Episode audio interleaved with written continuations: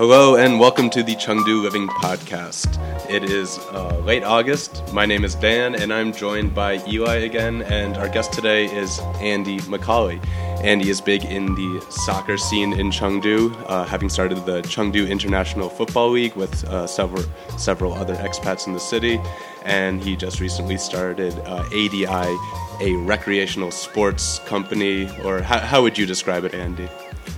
Um, mainly just sports coaching company. sports coaching company. Full disclosure, I am a coach for ADI. I've been working for them for the past several months. Um, it's been an awesome experience. Uh, tell us what kind of business you do. Um, well, the main part of our business is aimed at coaching children, Mhm. and um, we started with football because that's something that I was most comfortable with, and uh, we've recently broadened our scope, and now we do tennis, basketball, hopefully soon to do swimming, Oh, awesome. and um, yeah. So if we can find some good coaches for a sport, then we'll try and start a class. Nice. Uh, so before we get into our full discussion about ADI and that aspect of uh, what you're doing now, um, let's talk a little bit about uh, your history with uh, the soccer culture in Chengdu, um, how you made it to Chengdu in the first place, and how uh, you and other foreigners, you know, sort of started the soccer scene here. Yeah, I've been here eight years, and uh, I kind of came here to collect a debt. I'd loaned someone money. Uh, you might know this fellow, Dwayne. I know Dwayne quite well. I did not realize that you came to Chengdu because of Dwayne. Uh, well, yeah, I, I I used to live with Terry and Dwayne in the same place in Taiwan, Mm-hmm. and then uh, they moved here, and like I was kind of traveling through China and Vietnam. Then I come up to visit them, and uh, I intended at the time to like stay a year, study some Chinese, and move on. And here we are. There's a lot of people with similar stories to that. Yeah, I can imagine. Yeah.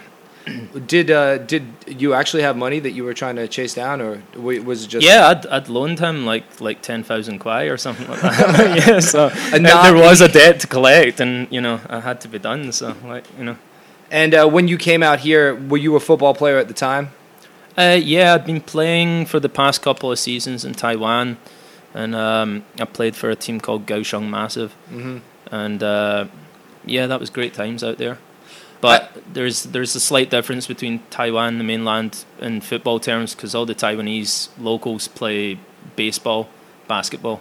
Mm-hmm. So we actually only played against other foreign teams Really? in Taiwan. So once once every three months they would make a nation or like not nation. Be careful. um, they would make a island wide uh, tournament that every every team would go and participate in. Um, I, you know, I should just interject here and say that we're we're going to be using the terms of football and soccer interchangeably here. Um, Dan and I are both from the states, and and uh, you guys may have picked up from the the beautiful brogue that uh, Macaulay here is a Scotsman. Um, and so uh, we, you know, we it's uh, two two different terms for the same thing, and um, I think we could all agree on just football, right? football, yeah. Football. Um, You know, I, Dan was just saying before we came on air something that I agree with wholeheartedly, which is that as an American uh, living out, uh, living internationally, it's kind of uh, a lose lose situation with how you choose to refer to the sport. Because if you call it soccer, people look at you like, "Oh, you're a stupid Yank." Uh, you know, you use this term that that's not recognized by the rest of the world. But if you say football, then people will think because you're an American that you're talking about American football. So it's you you run the risk of either being seen as provincial or being misunderstood. So just uh, yeah, we'll we'll use those interchangeably here. Fair enough. Yeah, no, con- no confusion. Um, so when you came out to Chengdu, did you get involved in the uh, local soccer scene here immediately? Um, pretty much so. After a couple of months, I think I was injured. I'm surprised, surprised when I arrived, and uh, it took me a couple of months to, you know, settle down. Right. And um, I, I came here in the November 2007. seven? Yeah. yeah. And I think it was probably around about the following summer that I started to go and play with the Wanderers. There was actually a, a charity tournament of some kind, and we entered like a leg and whistle team. Mm-hmm. and I went there and I kind of met the guys that were playing for the the um, Wanderers at that time, and then got invited down to their practice. So maybe uh, we should talk a little bit about the background of the Wanderers and what the uh, the local expat football scene was like at that time. Yeah, Um, well, I mean, there wa- there weren't that many people here. You go back to 2007, and anyone that's been here a length of time will know that it's nothing like now. You know, there were far less choices. I mean, you were talking about a hamburger costing you 25 kwai or something like that. There was just like, and there was like two places you could go in the city that done decent ones. Like, Sure, nothing but Chinese beer, none of this homebrew, uh, imported that. stuff, None none, of none of this great options of Western food. There was no Uber. It was a much much less cosmopolitan city at that time, and uh, I just st- numerically a lot a lot fewer foreigners here. Yeah, I mean that's that's what comes down to quite a lot. I think it's just sheer numbers, because at that time we had maybe twenty five guys that were good at football, and now there's maybe like two hundred guys that are good at football. So like, when when more numbers come in, then the quality obviously increases. Right. So the uh, the team that you joined when you arrived was the uh, Chengdu Wanderers, and that was a, a team made up of local expats from a, wide variety of countries that was playing in a local Chinese league in the city, a local amateur league. Yeah, that's right. Um, and um, can you tell us what was the makeup of the, the squad like when you joined it? Um, I, I mean, we, we should say here that, that both I and Dan have played for the Wanderers at various times, and, and you know one of my impressions of it was that it was always a, a pretty diverse organization.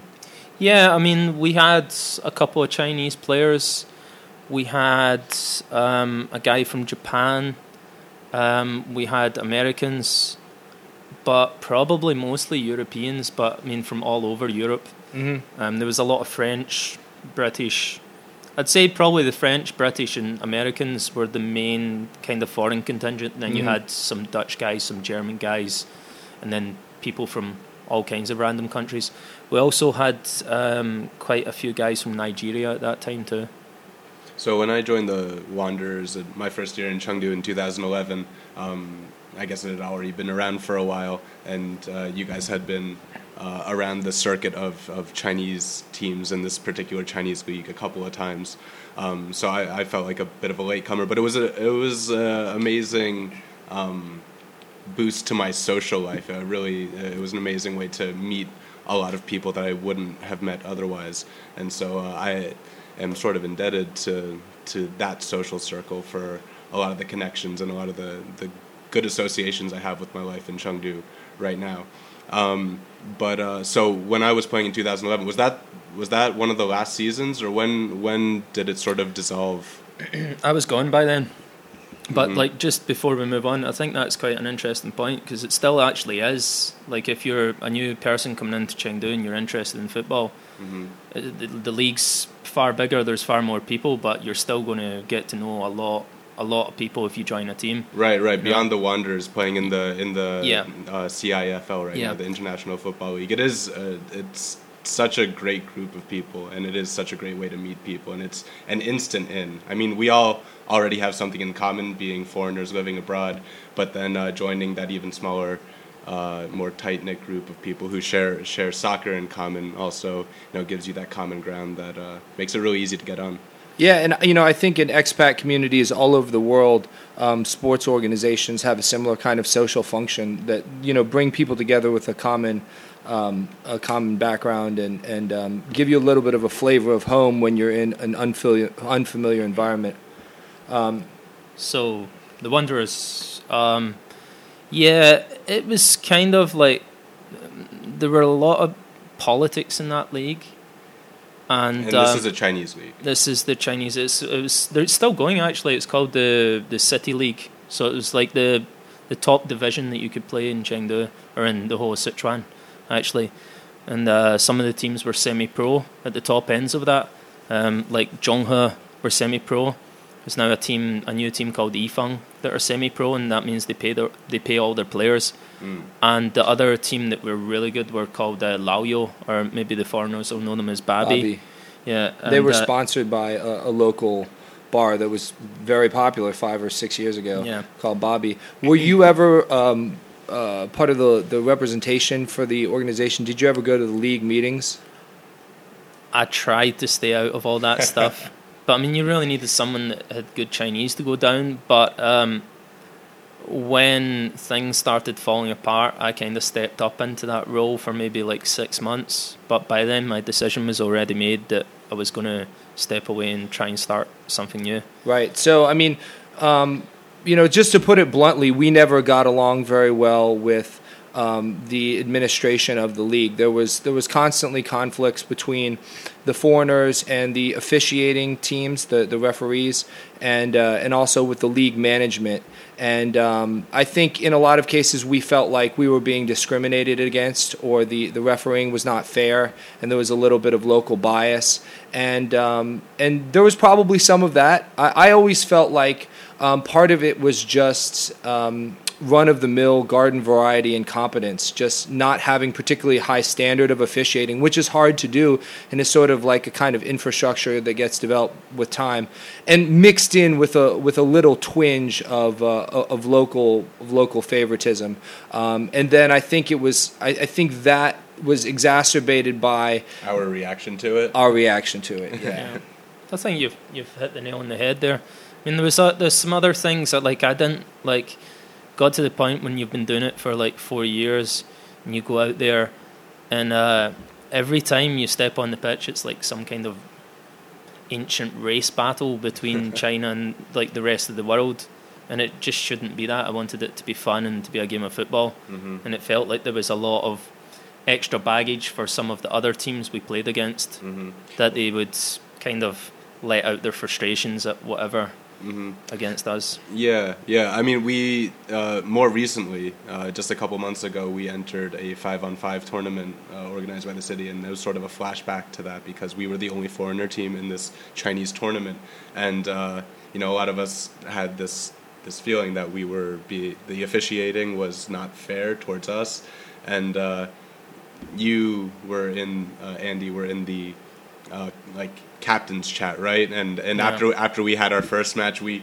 we sort of um, uh, I, I don't know the best way to describe it. Not very smartly beat the first team we played 27-0, um, which made the rest of the teams not think really really like you. Yeah, not really really like us, and uh, and so there there was some shit talking going on in the in the captain's chat, right? And, yeah, and, I mean, and, but but you had a really nice response to it, and that's that's what I wanted to highlight. What did what did you say to the to the other captains when you know they were making this sort of a uh, China versus foreigners type yeah. of narrative? Well, they they have a different like uh, idea of respect, you know, and like th- there's like this you can't lose face so maybe we should have only beat them 5-1 or something and then just kept the ball for the other 55 minutes of the game.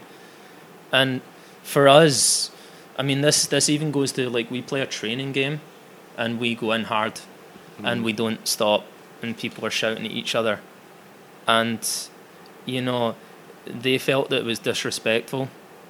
And um my reply was along the lines of that. Um, no, I mean we respect every opponent, and respect for me is shaking your opponent's hand after the match, regardless of what the score is, not just walking off the pitch and you know, oh they killed us or we killed them. You know, you, you after the game, you've played the game, the game's finished, you go and shake someone's hand and you walk off, and that's that's how I felt about it.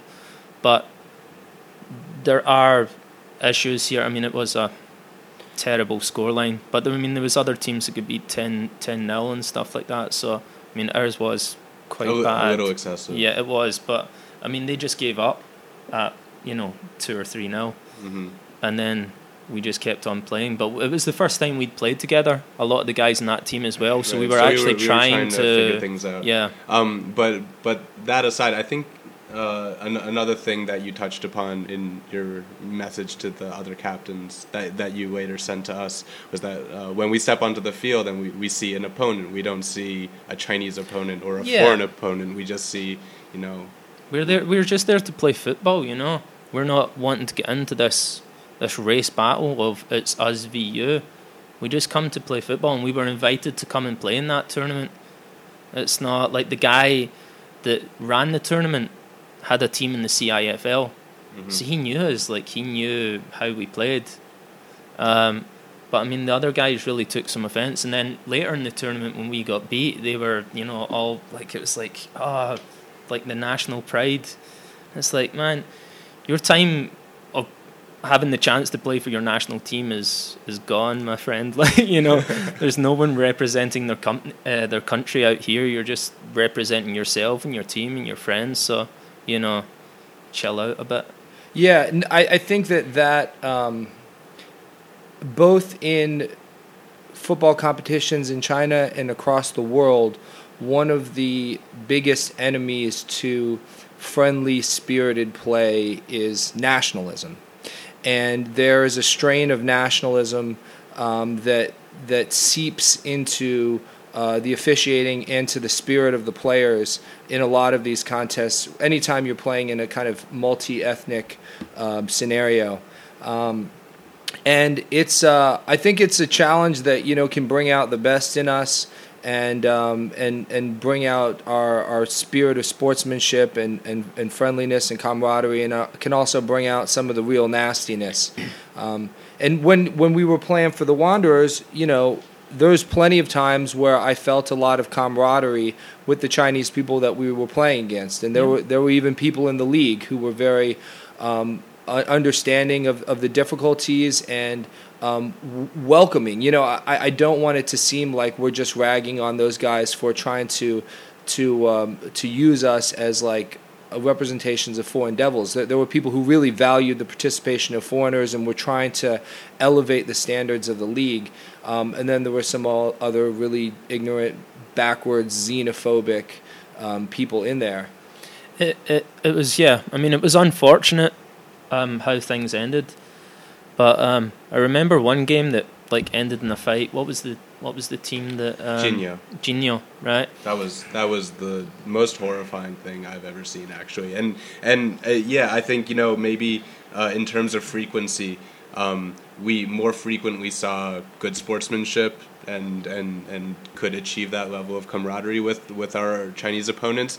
But when when it turned bad, it turned really really bad. And this this this it wasn't it wasn't a fight between us and Jinyo. It was the Jinyo players beating the crap out of the referee. Yeah. All right, let's take a step back and work up to Jinyo okay. because I, I, think that the dissolution of the Wanderers and our participation in that league is a good segue into the the origins of ADI and the CIFL. Sure. Um, but to talk about sort of the timeline of what happened to the foreigners in the league, um, when you joined, I think it was was it Rob Tong who was yeah, who was yeah. running it, and yeah. Rob Rob was one of the founders of the, the team, correct? Yeah, sure. Rob being, I guess, his hometown club in uh, in England was Bolton Wanderers, and so that's why he dubbed us the Wanderers. And um, you know, Rob was a was a real nice guy and a friendly guy, and and um, a guy who who got along well with local Chinese people. But you know, one of the common themes of people who end up um, leading these kinds of organizations is you have a lot of good experiences and you have a lot of trying experiences, and sometimes there's just an accumulation of negative experiences in a certain amount of time, or it hits you on a bad day, and you just kind of eventually get fed up with it. And I think that's essentially what happened with him. You know, you you spend a lot of time running an organization, and you're when you're devoting a lot of time and energy to it. Because I mean, we should say it was. Um, it was really time intensive to, to, to participate in that league because we'd have to go and um, rent a bus and, and for away games maybe spend an hour, hour and a half going there, an hour and a half back. You're basically spending a whole day doing it. So when you end up having a bad experience, you can very easily start to question the whole enterprise. Is it really worth it for me to like spend all this time organizing people and, and, putting together the bus and taking the trip and spending my whole day just to walk away from it at the end of the day feeling really sad and alienated? Um, I guess I guess it's all down to your personal threshold because like the what you've described there is kind of rings true for me. It was like four or five years before it was enough for mm-hmm. me. I couldn't I couldn't be doing with it anymore, you know. So yeah, it's it's similar. It's similar to that. There's just it was like one. If it was one isolated situation, then I would never, you know, just walk away from it. But then it kind of all builds up, and then over time, it's like I, I don't really want to do this anymore. Yeah, I mean, look, I I think a lot of us got jaded over time, but at the time that Rob bowed out of, of uh, running the league, he was the manager at the time. It was over an incident that to me seemed pretty pedestrian within the course of the kinds of prejudice that we had encountered. Against Genio too. That was also against Genio, is that true? Yeah. Uh, I re- problems with them pretty much every time we played them. In fact, if you even want to go back, Oh, I know, yeah. you remember I do. the Th- time at the prison yard where they surrounded us after the game, and I we do. had to kind of like it was the guy Clinton. His Yes. girlfriend, one of them kicked a football at her and Yes. like was slating her for being with a with a foreign, guy. Yep. Uh, so yeah, the prison yard was a, a, a local in-town pitch that we played on for a while, and we had a conflict with Jinyu at a game there that just ended up in kind of an angry, like acrimonious exchange of, of curses after the game, but no no physical confrontation. And then uh, the event where where Rob ended up leaving was it was an away game, and I remember that it was at a, a set of fields where there was uh, some children who had been playing, and the children had all finished. So the, the, the side of the field was all lined with parents and children who were watching our, our game, and I think that kind of contributed to a really nationalistic vibe. And the refs were calling it quite unfairly. And I remember specifically, we used to have a tall German striker named yep. uh, and uh, he was okay. He had some skills in the air, you know, not a great finisher, but uh, pretty good with his body. And uh, he got red carded um, really inappropriately quite early in the game. Their guy elbowed him. Like there was a corner. We were waiting, we were going to defend the corner, I think, and he was just in there marking his guy, and the guy, the guy stamped on him, and then elbowed him, and then he kind of turned round. The guy fell over, and their players went and surrounded the ref, and and who hadn't seen anything, and Oh, it was one of pressured him into to sending the guy off when we hadn't done nothing. You know, it's not it's not like the pressure that can be applied to a referee, but you know, if you if you haven't seen anything, you can't really You can't make the call. can't make the call. I, I remember very clearly at that time we had a little bit of a huddle right after the sending off, and Rob said, "Let's not finish this game. Let's just Yeah. leave. Let's just walk off right Yeah. now." And we we rallied back from that, and, and we stayed and we finished the game. And after that match, when we got back to the city, or maybe you know a couple days later, Rob gave notice to the the members of the team. Look, I'm I'm not going to do this anymore. I don't want to be managing the team. And I believe at that time there was sort of an interim committee that was composed, and you were, if I'm not mistaken, you were the captain at that time, and you began to, to be the interim manager, right? I think you were the captain at that at that time. no. No, you were. It was. It was still you. It was All still you, and I think you agreed Well, to. I'd I'd I'd been doing I'd been helping Rob out for quite a while. Mhm. I'd been doing like assistant manager, taking training sessions, helping deal with the finances, all that kind of stuff. And then uh, when he left, I really didn't want to take over running the team just because I was kind of feeling similar to what he was feeling. And then I got put in the situation where I couldn't do anything else. if and I think you may recall, there was a there was a powwow that we had at the Shamrock, and it was you, myself, Anel, and um, maybe. and-. And Toby, yeah, and those were the people who were who were sort of um, gonna gonna take over the reins in Rob's absence until the next year. That was after that. That was after he left. that left. was after that. No, because when Rob left, I just You just took over, yeah. and and did it. That was when I decided that I was going to leave. right, like, so that was when you were giving your later. notification, and that was, I guess, towards the end of the season, the next year. I I kept on.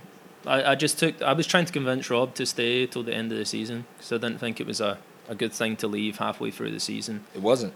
And uh, yeah, well, Hey, you know he gave he gave a tremendous amount to the community. Yeah, so I don't, don't, mean did. I don't mean anything by that. Yeah. He did. Um, so I kind of stepped up and did my part, but I was I was also kind of quite clear with you guys that I wasn't there long term. I was just going to do it. It, it seems like at that time the idea for the the the CIFL was probably already marinating in your mind. It, it had been actually. We we we very we came very close to doing it the season before, Uh huh. and it was there was a guy Nick Rose that was um, an, an English an English fella lives in Shanghai. Yeah, he's a real shit. Yeah, yeah. if you're listening in, fuck you, Nick Rose. um, but yeah, he he he played for a team in Shanghai, and Shanghai had their own international league, and um, he was. Oh, he kind of- knew he knew that model, so you guys Yeah. had thought about he was, it. Yeah. He was saying, you know, we should just do this, and even if we only start with like four teams or whatever, we start it, and then it'll, it'll, you know, Right. it'll build. We'll be able to build it up and get more people interested. And I think by the time we had that meeting and you notified us that you were going to leave and go do that, there had already been another ugly incident, which was the the Bobby fight. Uh, yeah, I mean that was probably the worst. Like, there's there's been, I- I've probably seen maybe about ten fights like, um, in my time here. Mm-hmm. But there, it's kind of different. That from- was the that was the only think- one where somebody uh, chased people across the field wielding a giant stick. Uh, I was, well, I think it was a metal pole of some sort, but yeah, yeah, and they were like going to get bricks and throwing them at our players and stuff. But that's It was like I want to say it was like a bow staff, you know.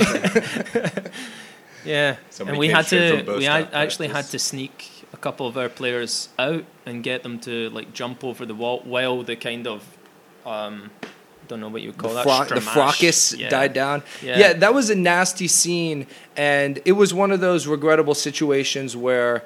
Um, you know, we had some faults in it as well. I mean, it was it was a very physical game, and we were playing a team that was one of the top teams in the league. I mean, Bobby was perennial contenders, and um, there was a couple bad calls and um, a couple physical tackles, and then um, one of our guys punched one of their guys in the face. No, that's that's not how it started. There was, there was uh, the ball went out of play. It was nothing. It was a throw in, hmm and there was a racist comment made To Jono. to Jono, who threw the ball at one of their players. Then one of their subs came in and like blindsided him, Ah, okay. and then, and that's like the the, the thing that with that city league was it was really easy to escalate the situation. It was like from one guy having a problem to one guy, it becomes twenty two guys on the pitch all fighting with each other. There's It a lot. There's a lot of testosterone flowing there, um, and you know you also have to keep in, in context that, um, and maybe this is kind of like this in Britain as well. But for a lot of the the sort of soccer environment that I grew up in in the United States, it's a real middle class bourgeoisie. Um, you know, youth sports team, mom and minivan kind of culture. But a lot of these guys are just straight gangsters. I mean, they're Yeah. they're guys who are in the nightlife scene. They're guys who are living in rural areas, in questionable industries. They're guys who, That's that's what Mel. I remember Melon saying to me about Gino. Gino. yeah, He was saying like those guys came up in the like the professional football systems, Mhm. and then at eighteen they were discarded. yeah, And they've not been to school. They've not been to university, and you know this is all they know. And it's you know they're not as maybe educated as some other other people that you're going to meet. It's not like middle class people that we're talking about Right. here. right. They're they're they're like uncultured athletes who are just holding on to their their fading glory and their lost dreams. Kind of like that. And then we come in and if we're beating them and we're taking the yeah, we're we're like, young, we're young, sort of pretty privileged Westerners with Chinese girlfriends, and then you can kind of guess where some of that animus comes from. All right, so I we- mean, the, you you go back, you talk about in the states. It's definitely not like that in the UK, where it's like they have the saying about the the rugby being the hooligans game played by gentlemen, Right. whereas football is the exact opposite. Right. It should be a gentleman's game, but it's played by by thugs.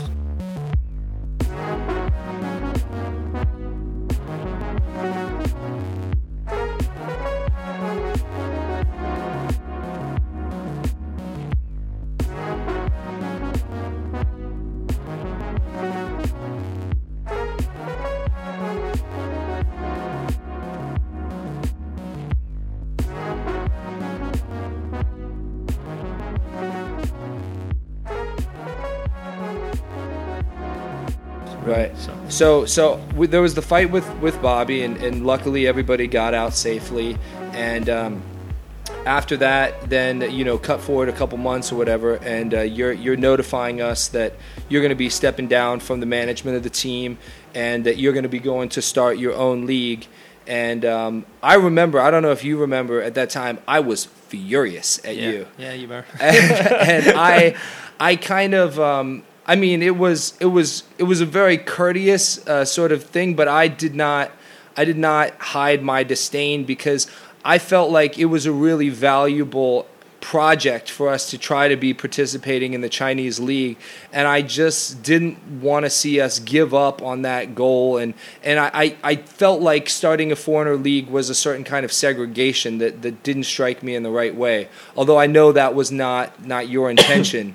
Um, um, no, I mean it wasn't in our intention because we had Chinese teams in the league right from the start. Yeah. Um, you just wanted to improve the standard of, of officiating and administration and management. Pretty much so. But if you go now and ask some people, then they might have some some uh, some questionable things to say about that. Well, you know, the like, other thing I'll say in, in, that was part of my opposition at that time was that um, I really loved playing 11s. I loved playing full field, and uh, so the idea of moving to a, um, a half size seven aside game uh, didn't appeal to me as much, and I felt yeah. like it was going to drain a lot of the talent, and uh, it was it was going to be competition for for the talent pool of people playing on the Wanderers.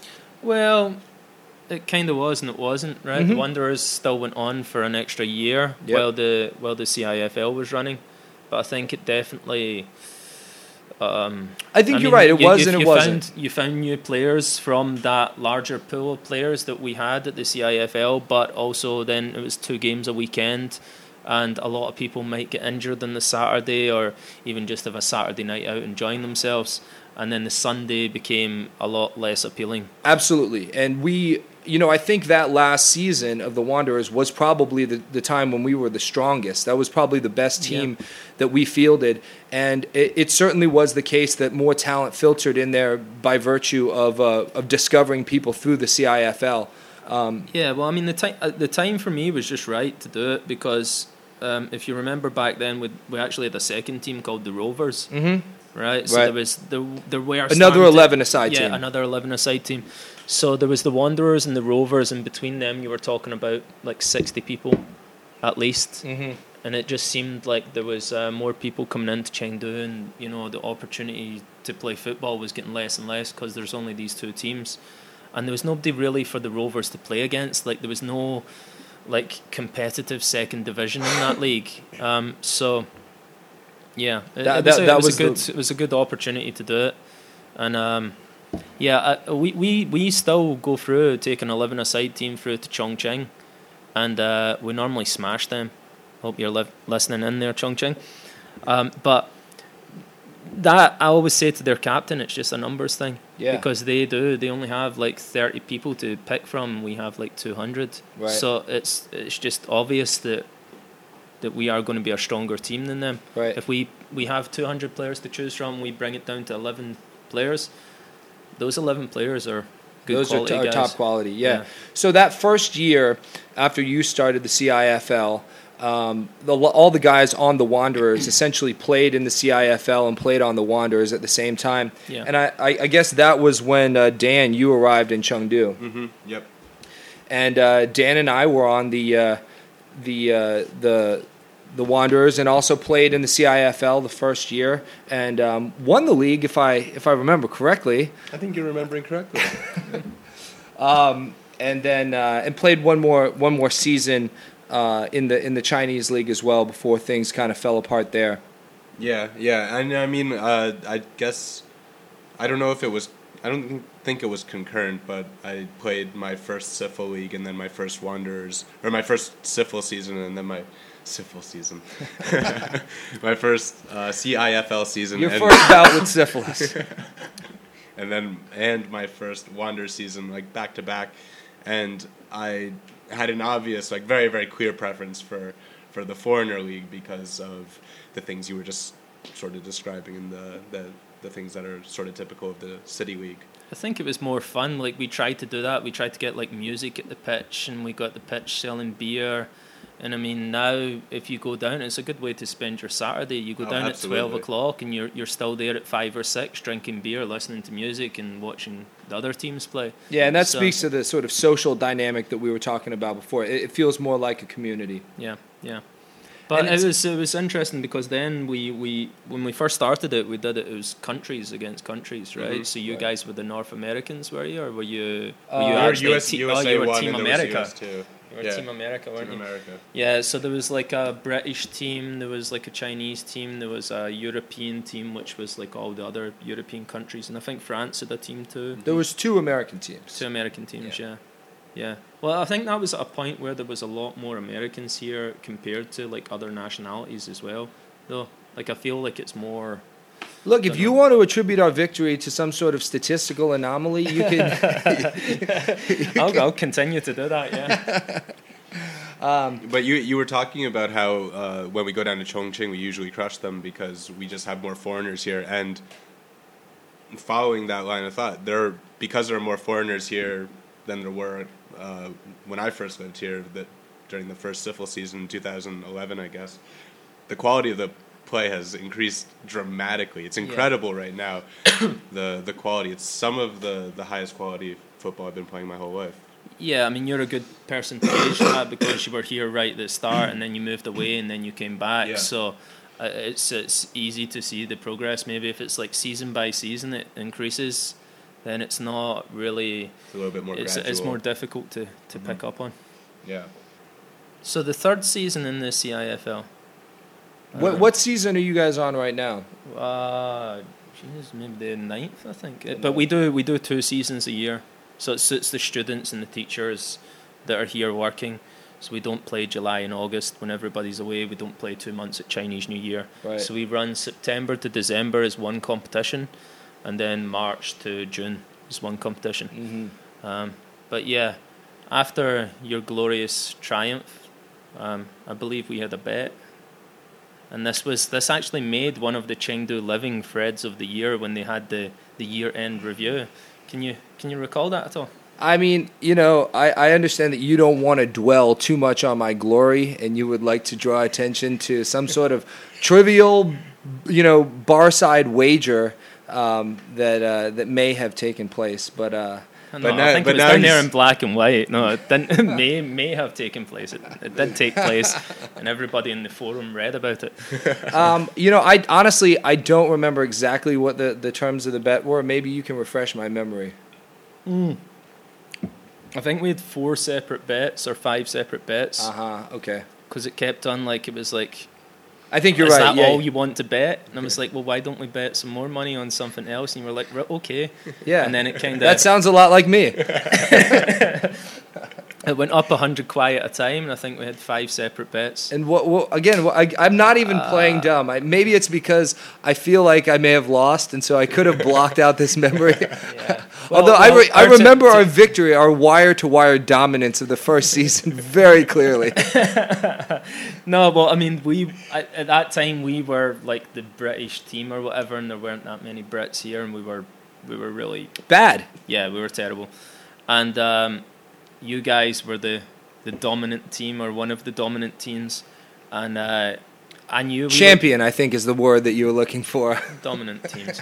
you know, um, I knew we had three new players that were really good, Mhm. and they all ended up playing for the Wanderers that season. It was uh, Tom, Nick, and Alan, Sure. right? And I knew that those three guys were coming into our team, so I was being a bit like, okay. You better watch out this season because we were coming for you, and you were like, "Ah, man, you guys are shit. You finished in last place or whatever, and you, you know you're not going to destroy us. We're the champs." Blah blah blah blah blah. You know, and then uh, yeah, So far, this seems like a credible account. Yeah. I think there was one. It was. I was going to score more goals than you.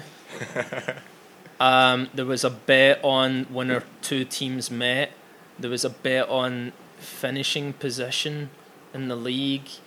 I can't recall the, the other ones, but there were like several. There was some. There was some about who was going to score more goals, yeah, and I lost that one. You scored more than me, yeah. right?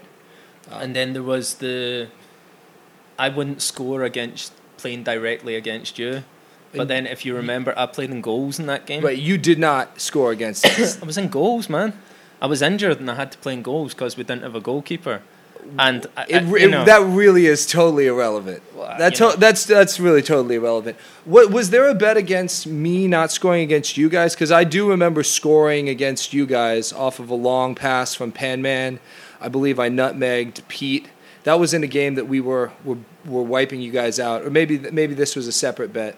separate bet. I don't, separate I don't bet. recall that bet. But I, I do. I do remember there was another bet um, that involved whether or not I was going to score against you guys, and I did not score. On, it might have been it might have been one of those five that we are talking about. right. Um, because I remember I actually went because I knew that I was playing in goals. I went to the bank and exchanged money into five jowls. so I came down with like this huge wad of five jowls to pay you your money from the bet. Yeah. Um, okay. Well, I, I'm glad it's clearly established that uh, you at one point won some kind of bet. All right, okay. Is this the podcast over? Finish now, go home. I, think, I think we've covered all the important topics. Okay, so um, just to sort of put a bow on the the Wanderers story, uh, we we played for one more season that overlapped with the CIFL. Uh, it went well. A lot of great players were discovered. Then we kind of folded up the tents, and it shifted only to CIFL. And you guys have been running the CIFL very successfully for the past few, years. You've seen a lot of growth. You've seen um, improvement in the quality of play. And uh, I, I take it you've seen improvement in the quality of officiating and, and management. I mean, can you speak a little bit about the, the challenges of running a league logistically in terms of finding pitches, finding refs, and you know, the, the, the, problem is people are always going to have problems with refs, and it's uh, yeah, it's something that um, that we have to as a league sometimes step up and protect the refs a bit. And uh, last season there was a couple of instances, especially when things just went way over the top. Not not violence of any sort, not hitting the refs, um, but just the abuse that the refs got. And then it's like it's sometimes like I mean, the league now means a lot to a lot of people. There was a, a German guy in the league, and I was saying, "Oh, people should calm down. It's just football." And he was saying, "Well, we work Monday to Friday, and this is what we're looking forward to at the weekend." Um, And he's not the only person who feels that way. no, no. I mean, it's it's like a really enjoyable part of, of being in Chengdu, having a competitive league like this. Um, it's a release valve for yeah. a lot of people. but then with that comes aggro, and there might be even like you're you're meeting someone in the bar on the, the Saturday night, and they're pissed off with you because you kicked them in the leg. Some of that does go on, but um, I don't know. We we just need to encourage um, people not to kind of behave like that. And at the end of the day, we're all we're all here living in Chengdu, so should try to to get on. Foster that kind of friendly community. How do you uh, how do you find your refs? How do you get get good refs and, and train them, bring them up? There's, there's been a Brazilian guy here for years called Luis, you both know, and um, he's he's a ref and he's ref the City League. He refs all over um, Sichuan actually now. Quite often goes down to Jianyang to referee He's, games he's, there in the he's stadium. real uh, class, Yeah, classy guy, good quality ref. he sorts out all the refs hmm because um, also I think I'm still involved in a team, and our uh, the the other organisers are too. So it's best that we keep out of the the refereeing decisions, and he sorts the refs out, Mhm. and then there's some kind of impartial, you know, it's not like we're we're sitting there um, concocting up who's going to ref, and then there can be any accusations thrown. Right. You know. Are, are there uh, bylaws for the league that are written down on paper? I Yeah, mean, yeah. did you guys sort of gradually build those up and elaborate those as the years went on? Um, most of it was done in one shot because there were issues. We what we did was we created uh, like a a committee, so it was like all the the, the long-standing captains, the five guys, sat in this committee to decide about any kind of discipline matters, and then there was some things that come in that were just like off the book, you know, and nobody knew how to deal with them and uh, people were complaining. Sometimes a ban was one, like maybe three matches. One one time it's only one match, and we need to kind of clarify stuff. So Mhm. yeah, we we sat down. We looked at an, a lot of leagues similar to ours um, to try and see what they were doing, and then we come up with our own own stuff. Yeah. So that's like quite a quite a lengthy document. But, Did- uh, it's did on the do- website. Did you do any organizing while you were living in Taiwan before you moved to Chengdu? I was like the assistant manager of the team there. Oh, cool. and uh, yeah, I done a lot of the training sessions hmm with the team, But you didn't have I, cap- anything. I captained them as well. you didn't have anything that resembled a league like CIFL here. No, no, because like um, what it was is like the I lived in Kaohsiung, which is in the south, and then there's like four main cities in um, in Taiwan. So you've got uh, Tainan, Taichung, Kaohsiung, and Taipei, and every three months the city would host a, a tournament. So there were two teams in Kaohsiung, and we were equally responsible for organising one tournament a year. And and teams would travel all over, but they were respon- We could give them some ideas. Oh, here are some hostels. Here are some good places to stay. But they were, they got their own travel. They they sorted themselves out. We booked the pitches. We booked the refs. We had music and food at the pitch. But that was that was about it. It seems like um, there's two kinds of challenges when you're running the league, and, and one is sort of um, coordinating the conflicts between players and, and the refs, and one of them is sort of keeping the tempers cool when it comes to the uh, the tenor of competition between the two players or, or between the two sides, and. Um, uh, that's I think that can be really difficult. Uh, uh, have you guys? Do you think it's more difficult to control people's anger towards the refs or to control people's anger at each other? I, I understand that there's been a couple incidents over the past couple years where where teams have gotten into conflicts or players from specific teams have gotten into conflicts outside of the pitch related to uh, the the competition itself. Um, yeah, I mean it's maybe happened once or twice, but I don't think it's uh, it's not something that would happen regularly. And it's Not, not a defining feature of the league, I guess. No, I mean often what will ha- if it, if it happens on the pitch, often it will actually be the teammates that will come over and take the one guy that's going crazy away. Yeah, You know, and I think a lot a lot of that happens, and um, I think mostly it's just verbal.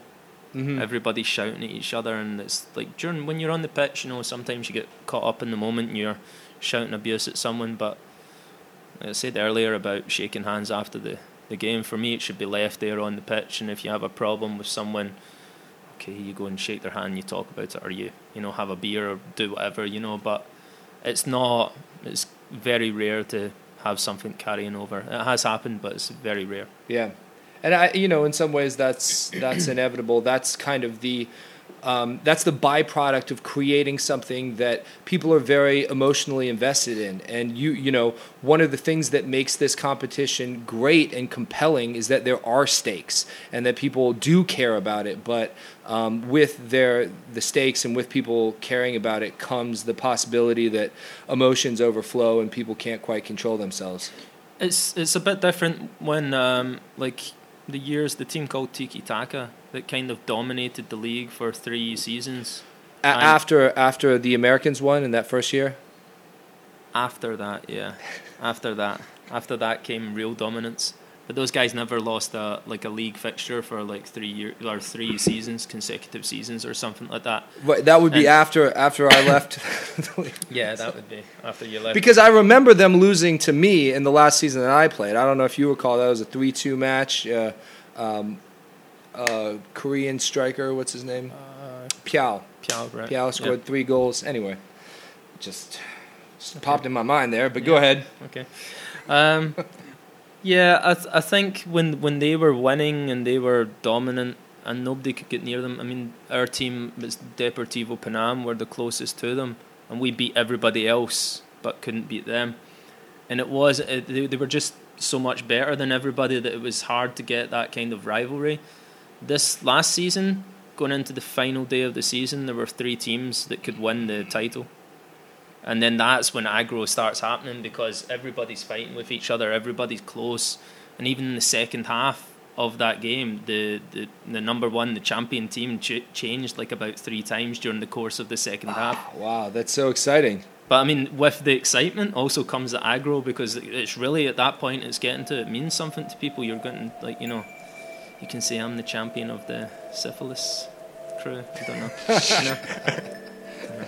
So much pride.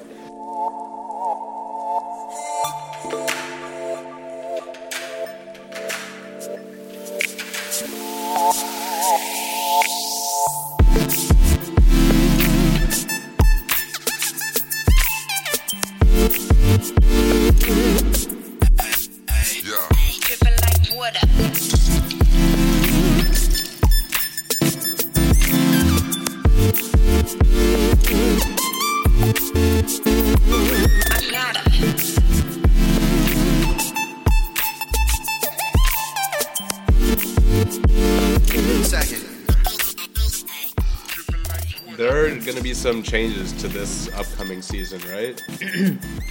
A little bit. We're changing pitch. Um, and the plan is the season after this, we're going into two divisions.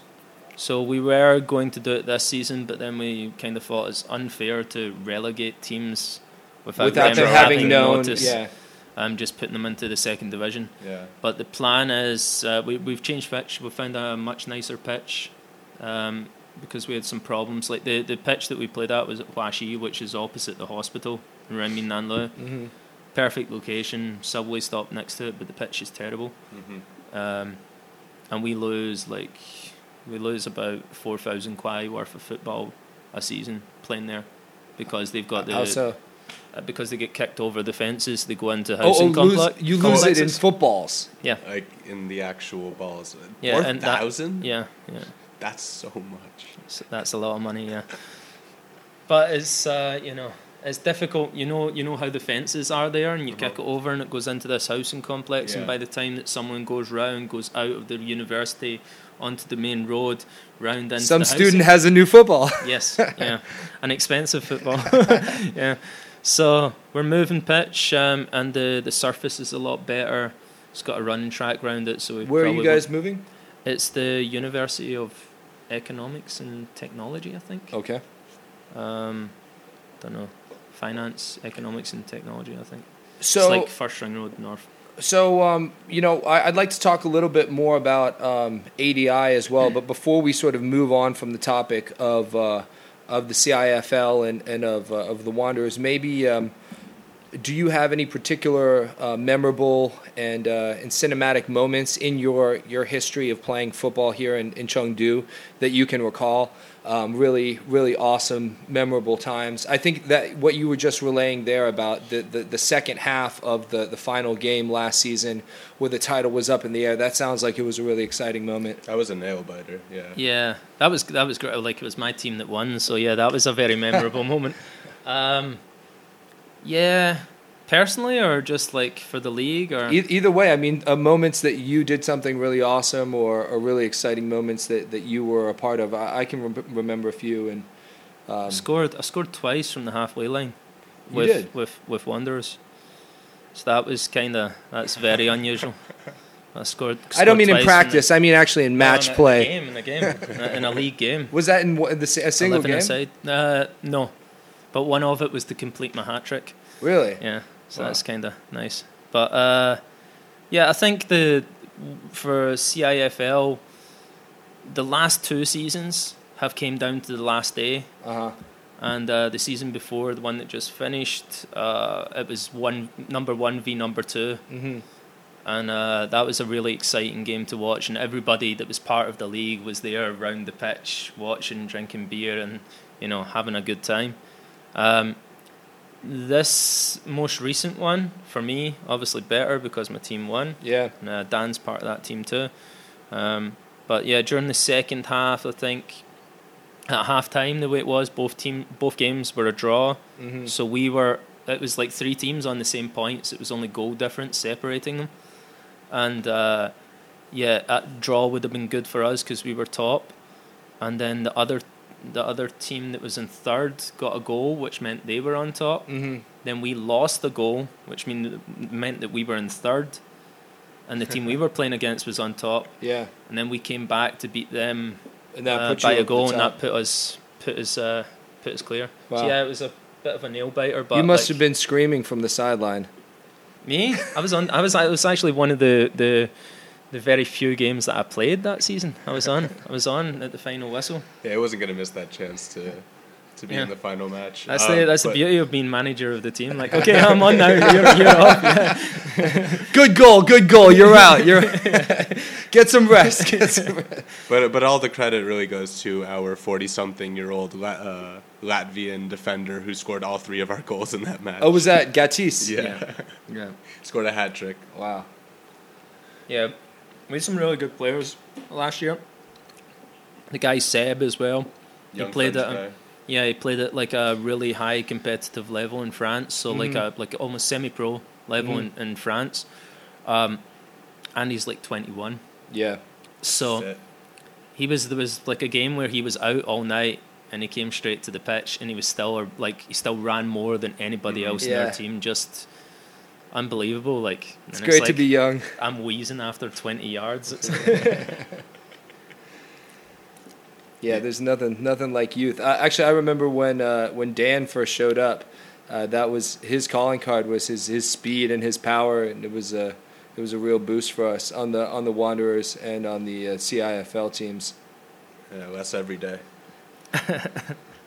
That's China for you. Let's get back in training. There's a new season starting in Yeah. two weeks. Yeah, I, I remember. I I don't know if you were there. I guess it was the last season uh, for the Wanderers when we had uh, we had an, an equalizing goal against Zhonghe in the final seconds of a game um, that was scored by uh, Robin, another another little Scotsman. Yeah, I wasn't there, but I read your match report, which was like, Oh my gosh, I forgot about the match reports. That that was actually like the best part of joining the Wanderers.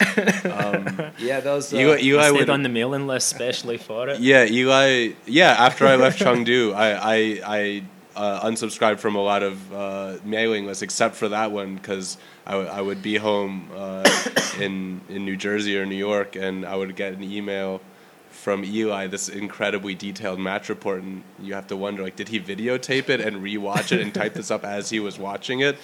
Um, ama- Yeah. a- amazing, really, really cinematic, dramatic write ups of these matches. Um, even the ones that you that know didn't end well, and, that and, and a did not end didn't. well. Um, we should dig so, uh, dig up some of those. That's not a bad idea. Yeah, Oh. there's there's a Especially definitely. the, the description of that goal, if you can find it somewhere. I, I believe the description of that goal involved because at that time that was when the global center was still under construction and that Right. Zhonghe pitch was down there by the the global center and uh, there's there's some sort of fabricated details in there about how like you know workers hanging from the scaffolding on the side of the global center were said to hear the cheer emanating from the pitch miles away as the ball flew through the air like a you know white bolt of lightning or whatever. yeah. that um, sounds familiar. yeah, yeah, that does. It does. Sounds sounds like something. It was remember. those were those were good moments. I, I can also recall a Dan scoring a really fantastic equalizing goal in uh, a game against Bobby or Ipin Tiansha. Ipin Tiansha, yeah. Yeah, super super friends. We ended, we ended up losing that match, I think. that that was They one of the a good ones. team. They, yeah. were, they were a good team. But it was yeah. like there, there, there was in that league. It's like kind of a sad thing that we're not in it anymore.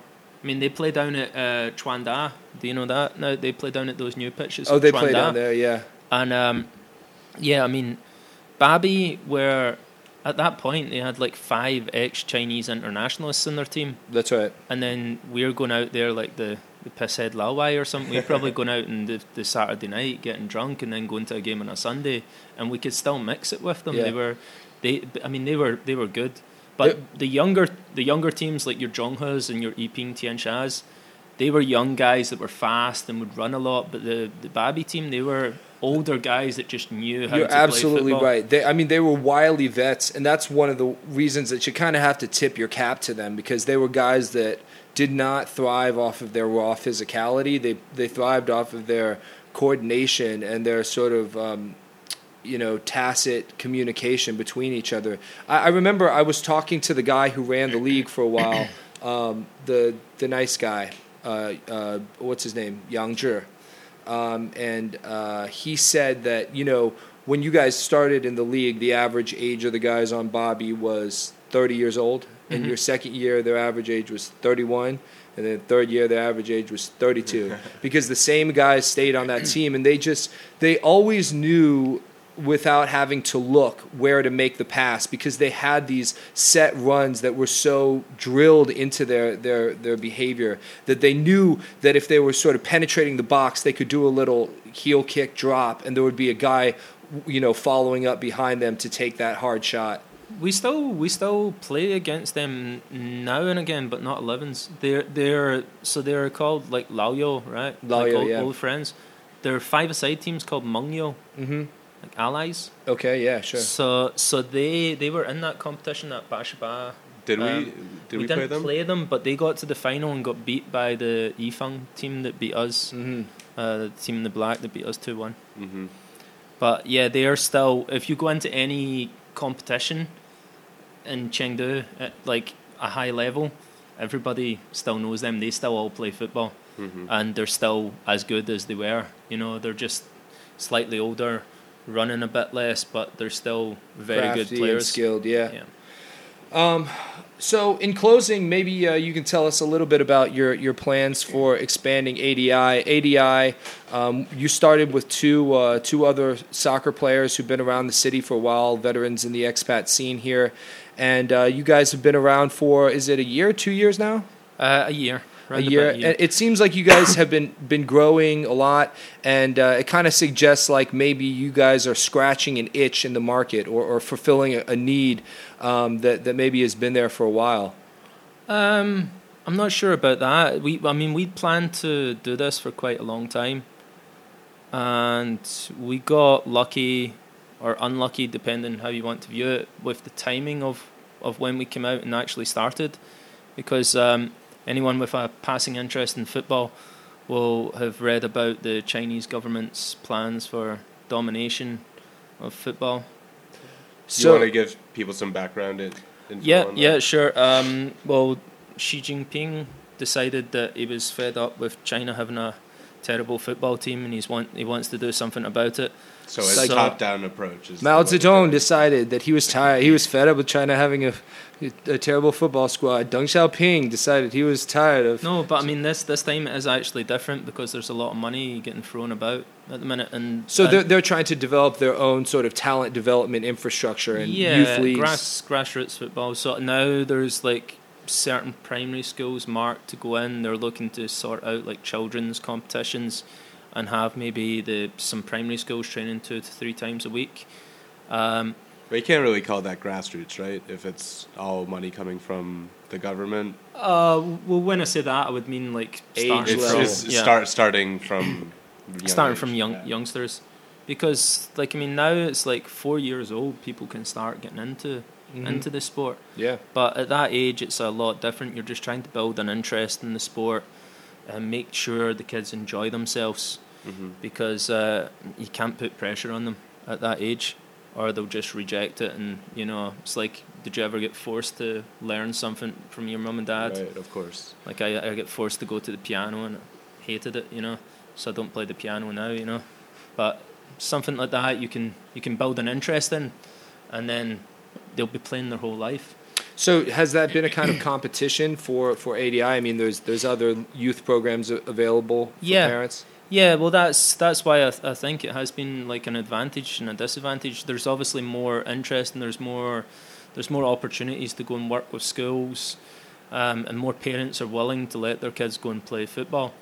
Uh, but also now there's a lot there's a lot of other companies doing the same thing, Right. and some of them don't have any background in football. They've just they're just like an education company. Oh, we're an English school right. Now we're going to add football because the government money's there and they think they c- they can make they can make some cash out of it. hmm on the whole, I think it's probably still benefiting you guys because it's growing the pie. You know, there's there's no shortage of kids out there, and um, you guys will s- distinguish yourself with the quality of the training that you can provide and and and uh, the the international standards that you that you hold your your team to.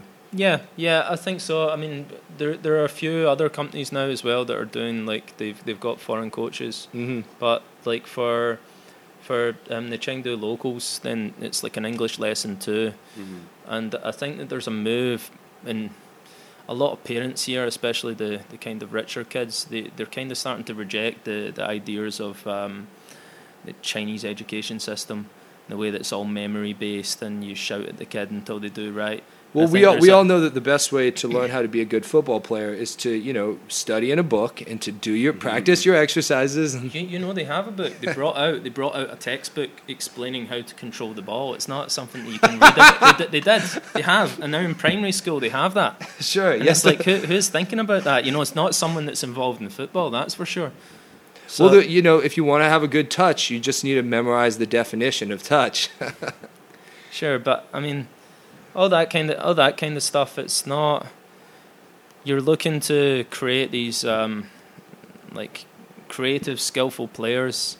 You don't do that by going over repetitive drills over and over and over and over again and kill all their creativity. You know, you, there's there's ways to kind of harness that, and I think that a lot of like in the states in Europe, people know about this stuff, and Yeah. they know about like you want to be a coach, then you can't just shout at the kids and expect them to to to to win all the time, you know, because even losing is a an important part of learning too, you know. Yeah. So, um, what I kind of want to get into maybe a little bit more detail about what you at least think this shift in the parental mindset is here.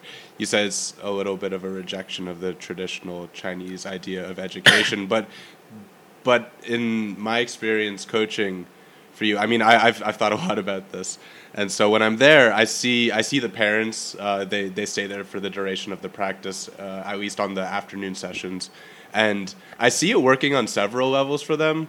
Um, I see like it's obviously they love having their kids out of their hands for a little bit. Um, they like to see their kids running around because uh, I mean I think it's a well documented fact that uh, Chinese kids don't get as much exercise. At least there are not as many after school opportunities for them to run around.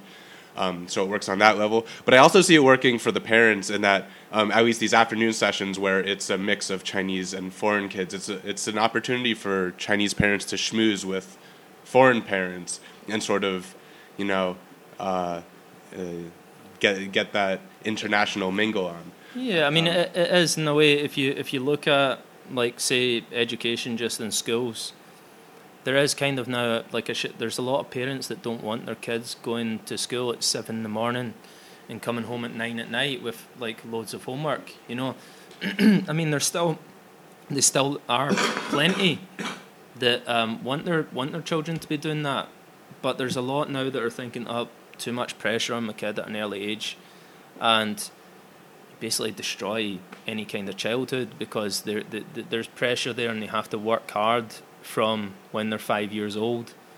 Uh, you know, I think that's a kind of evolution of attitudes that comes with people being a little bit more well off and um, having slightly more enlightened perspectives on educational philosophy. And, and I, it's been, you know, slowly trickling into Chinese society now. And, um, and, and I think some of those, some of those lessons have been absorbed by the, the pedagogues and by the parents.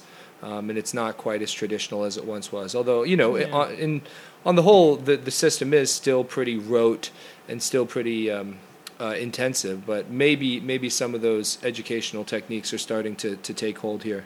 Um, while while we're on this topic, um, any takeaways from that BBC program that they aired recently of the Oh, the, Chi- the. Chinese teachers going to uh. British schools? what what is what's this? They're, they're sending sending Chinese teachers to British schools and uh, basically running them through what would resemble a Chinese style of education for a certain period of time. And uh, I, I, I haven't seen it myself. I only heard um, an interview with some of the Chinese teachers on NPR, um, which was kind of interesting. Obviously, it was just their perspective, but um, yeah, I think it's a, I think it's a mini series. Yeah, there's there's um, it's like a documentary, BBC documentary, and they've they've I think there's a couple of parts to it at least. But I just read, I had it on the BBC iPlayer, and I was ready to watch it, and it's just I mean, sat there as an open tab Yeah. for the last couple of weeks. It, it, I mean, there's this this mutual fascination with each other's education styles and learning styles. I mean, the approach that you take to ADI. I mean, you talked about at the youngest ages, just trying to um, get them interested in it and not not really uh, push them too hard. But as your your philosophy of education and, and, and you're uh, a relatively new father right now, so you must also be thinking about this for your own child. Yeah, Um, I mean, I don't think um, I don't think most children thrive in like a, a pressurized environment.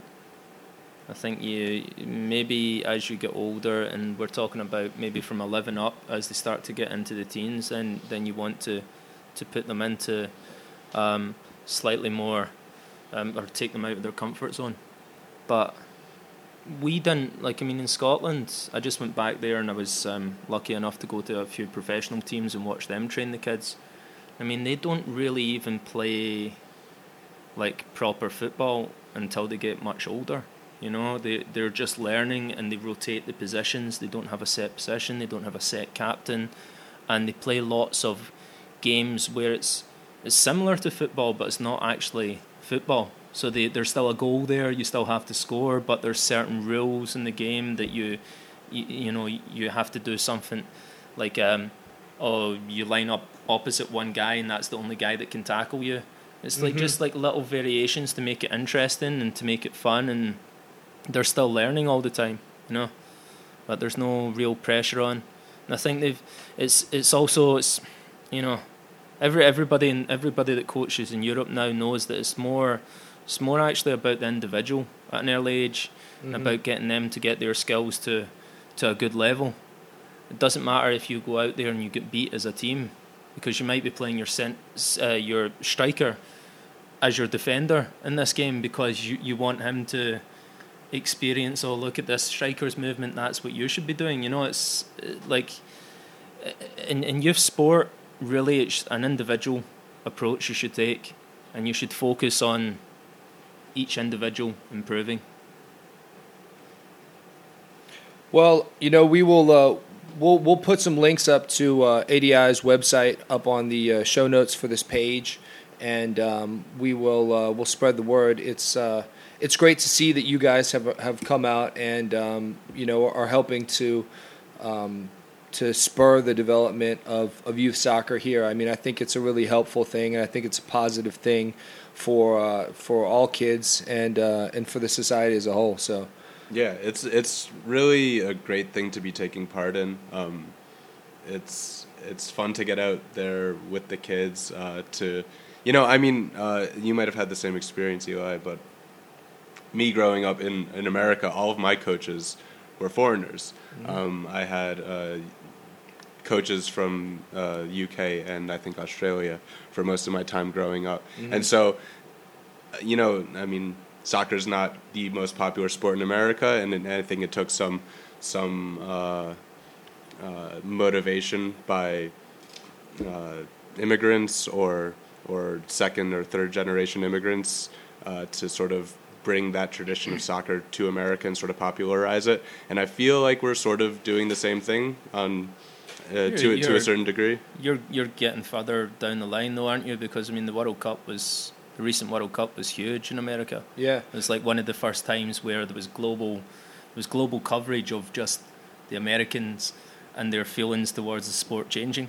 Yeah, I mean, I, I- I feel like I understand what you're getting at, Dan, though, which is that you know, um, abilities nationwide in a particular sport are something that are developed over time and are built up through um, infrastructure and, and through community participation. And, and both you and I came of age within a certain generation in America that has uh, developed the fan base of American soccer. I, I think there, there's a soccer really is measurably much more popular in America now than it was 20 years ago, 30 years ago, and um, that is due in large part to a bunch of idealistic soccer fans who were dedicated to organizing on a community level, building um, participation from the youth level, and then um, seeing their kids turn into the soccer fans that are propelling it. Now, I mean, to be totally honest, I, I would be remiss if I didn't say, you know, my father started two soccer leagues in Atlanta, Georgia, one of which is, is the largest league in the city now, um, although it's, it's changed names. Um, so I, I've seen that firsthand how you can start with what, what we had in that case was two, uh, four teams of, uh, of, of eight or ten kids that were uh, four, five, and six years old. And uh, you know that eventually blossomed into a big, a big um, citywide organization. So um, you know, something that starts very small can can grow very big and have a lasting impact over time. Yeah, and the fact that there's been that vacuum uh, until just recently in the Chinese uh, recreational sports sphere, whatever you want to call it, um, that there hasn't really been anything like that. That you in ADI are part of like the first or first and a half wave of that. Um, that's I don't know. I th- I think that has the potential to sort of revolutionize the the education and like the the growing up experience for for a lot of young Chinese kids. At least at least here in Chengdu. It was something that uh, that I always wondered about for years when I was here, and it was like you you go to a park in Scotland, any park, choose your park, and there's kids kicking a ball about. It's something that you never really saw here even all the pitches in town are always booked by adults to play. And they're they're really there there's another big movement to build more pitches here at the moment. So there's new pitches opening every week. That's it, isn't it? I mean, I I've always felt like what was holding back the local Chinese um, talent development was the the lack of infrastructure. I mean, Yeah. soccer takes it's it takes the resources, and the resources are the fields. Um, and if you're in the inner city, okay, you can find a basketball hoop somewhere and put that up, but you, you really have to dedicate some green space to make a soccer pitch, and that maybe wasn't wasn't factored into the urban planning when when these cities were being built. I mean, you can find them all over. They're getting built all over, but mostly the, the most popular areas around the third ring road, mm-hmm. especially if it's somewhere near one of the big interchanges because it's easy for people to access. But even inside the second ring road, not so much. You're, you're finding pitches on top of uh, residential buildings, like in a cage, so the ball can't be kicked over. Um, the most recent one that um, that's just been built, actually out in the west, and it's kind of like uh, you know like Manhattan, the office blocks, Yeah. and instead of having that traditional Chinese garden stuff like that, they've ripped all that up and built football pitches, and it's really cool because you've got the office blocks, which is like big stands Yeah. when you play, but it's like an interesting use of the space. But um, yeah, definitely more pitches are needed. Yeah. So, so is there a lot of that like retrofitting uh, fields into into the city? Are they they're repurposing space for, for that for that right now? I think there's there's government incentives there. If you want right. if you wanted to build a pitch, now would be the time to do it, because the government have like large grants to hand out if you make the pitch available during the day for like school children to use. Um, but I mean, I don't know what the price of land is inside the second ring road, but I'm guessing it's not really appropriate to be using that land for football pitches. That's the rub. Yeah. Well, you know, we should wrap this up for soccer related reasons because, uh, as you mentioned to us before you came over here, uh, you want to get out so you can watch the uh, your your hometown team, the Rangers, uh, play play their match tonight. It started an hour ago. Okay. Need to check Um, score. Anyway. Well, um, you know, in, in closing, you know, we'd like to say thank you for coming here to talk to us, and, and we will uh, try to spread the word and, and let our friends know. Um, maybe uh, you can give us a suggestion for a football related song to go out on. Um, I guess match of the day. Why not? Uh, The, the, It's the just intro. BBC. oh, that's, dun, that, dun, that's dun, a- dun, match of the day. Yeah, I like that. Yeah, That's good sort of the yeah. uh, that that the song. BBC orchestra. That song has kind of a Pavlovian response in the minds of football fans. When you hear that that music, you know there's going to be some good football highlights coming down the pipe. Yeah, sure. Nice. Well, thanks a lot for joining us, Andy. Uh, Thanks for having me. Pleasure talking to you. Um, thank you, listener, for listening to the Chengdu Living podcast. Um, you can uh, find us on Facebook and Twitter, uh, Chengdu Living. Um, Leave a comment on iTunes or rate us. yes, please, and uh, check out our other podcasts at chengduliving.com. All right, peace out. Peace. Cheers. Fabulous.